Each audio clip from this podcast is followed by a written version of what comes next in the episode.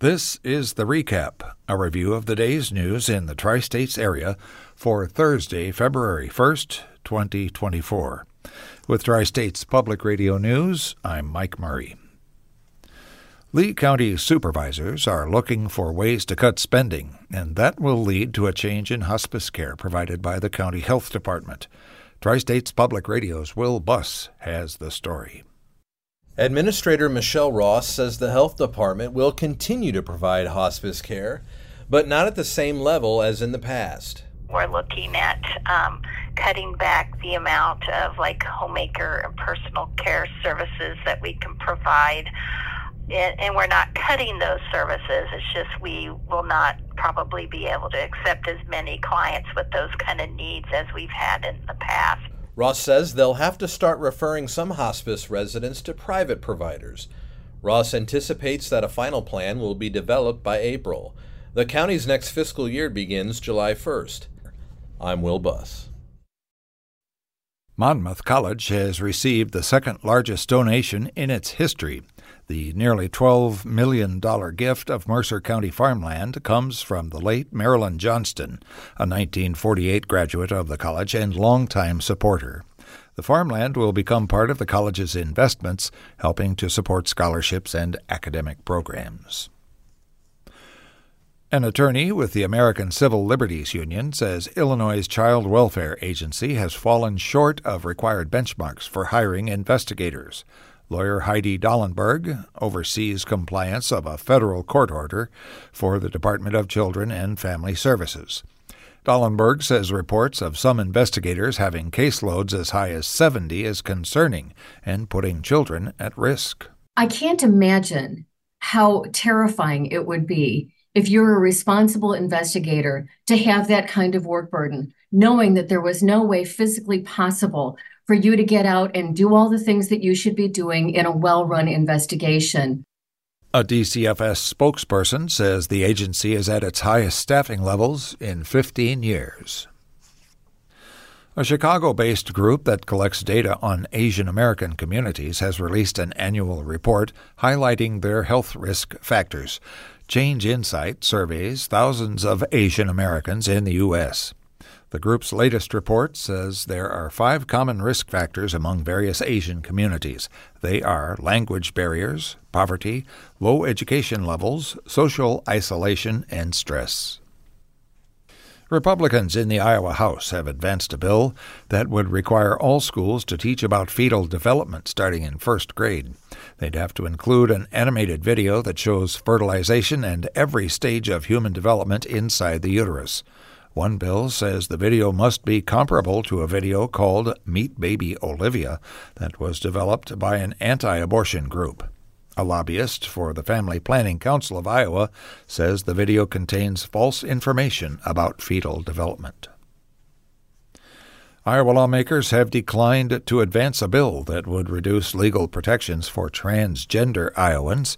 The bill would have removed gender identity from the Iowa Civil Rights Act and added gender dysphoria to the disability category. Hundreds of people came to the State House yesterday to oppose the bill and chanted trans rights are human rights outside the committee room. Republican Representative John Wills of Spirit Lake voted against the bill. He says he has a lot of problems with the civil rights law in general, and he believes all people are created equal. That is the way we should govern. That is the way we should look at things. All people are created equal. The way I look at the Civil Rights Code right now, it is actually gives extra rights to people. Uh, so uh, with that said, I don't think that this bill is the right way to move this forward. Several transgender Iowans testified against the bill. They feared it would have led to being denied housing, loans, and the right to shop at a store or eat at a restaurant. The fight to keep Donald Trump off of Illinois' ballots is now heading to the court. A group of Illinois residents filed suit in Cook County yesterday to block the former president from appearing on the ballot. This comes after the State Board of Elections ruled to keep the former president on the March primary ballot. The group that filed the case argued Trump's role during the January sixth attacks on the Capitol amounted to an insurrection and should disqualify him from running. Meanwhile, the U S Supreme Court is scheduled to hear arguments next week in a similar challenge from Colorado. sixteen and seventeen-year-olds would be allowed to care for infants and toddlers at child care centers without direct supervision, under a bill advancing in the Iowa House. Iowa Public Radio's Katerina Sostaric reports. The bill would expand on a law passed in twenty twenty-two that allowed sixteen and seventeen-year-olds to care for school-age kids in child care centers without an adult in the room. This Republican-backed bill would allow child care workers under the age of eighteen to care for four babies or seven two-year-olds without an adult in the room. There would have to be at least two adults elsewhere in the facility.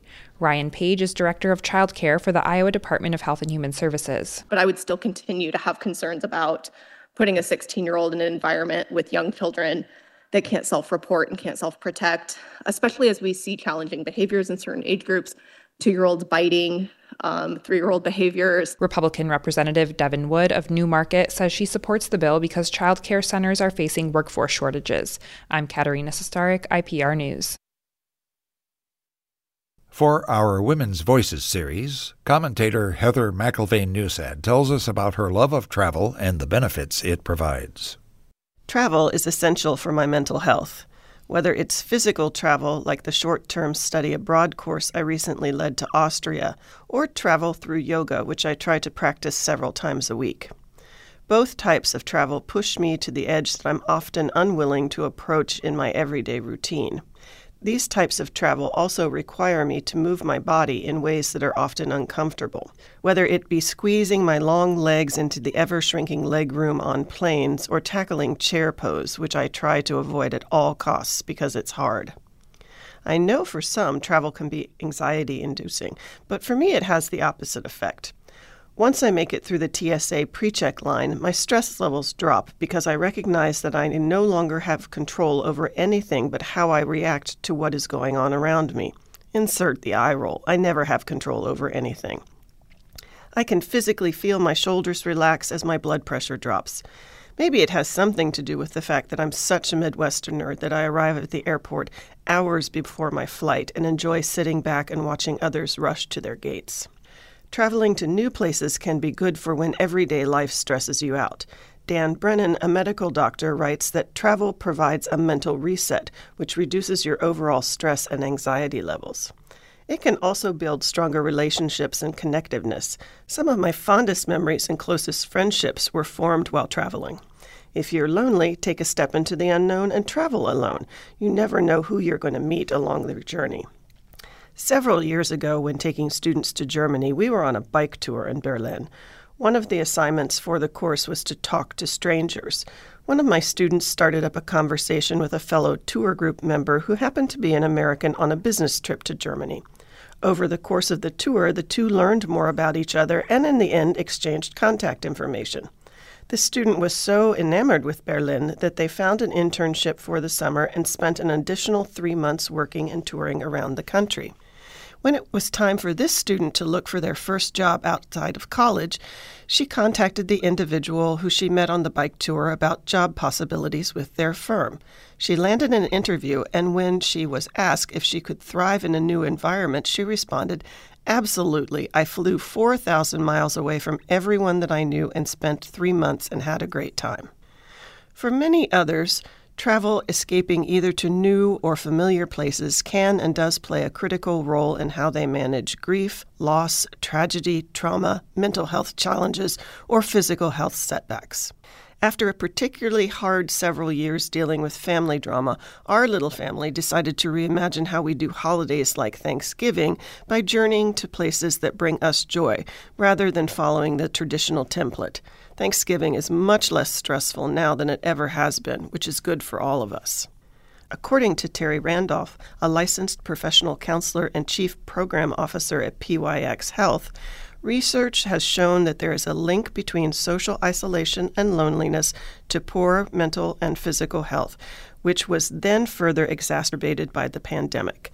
The pandemic rescinded the ability for people to physically escape their daily routines and responsibilities, leaving people feeling trapped and isolated, ultimately impacting their mental health. When I couldn't travel physically, I traveled via Zoom to my Macomb Yoga Co-op community, which allowed me to check in on my mental health. When you visit somewhere you want to go, you're more excited and your cortisol levels decrease. Cortisol is your body's main stress hormone. It works with certain parts of your brain to control your mood, motivation, and fear. By lowering your cortisol levels, you are resetting the body's immune system. You can make your travel plans big or small. They don't have to be expensive or exotic for you to get the most mental health benefits from them. As Emma Fleming, one of the graduate students on the trip to Austria, so aptly observed, the trip to Austria was truly a life-changing experience.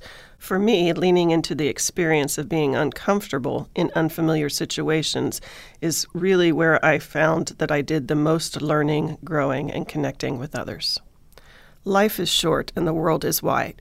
Happy journeys to us all. Heather McIlvaine Newsad is a professor of anthropology at Western Illinois University. Her research focuses on collaborative action for sustainability.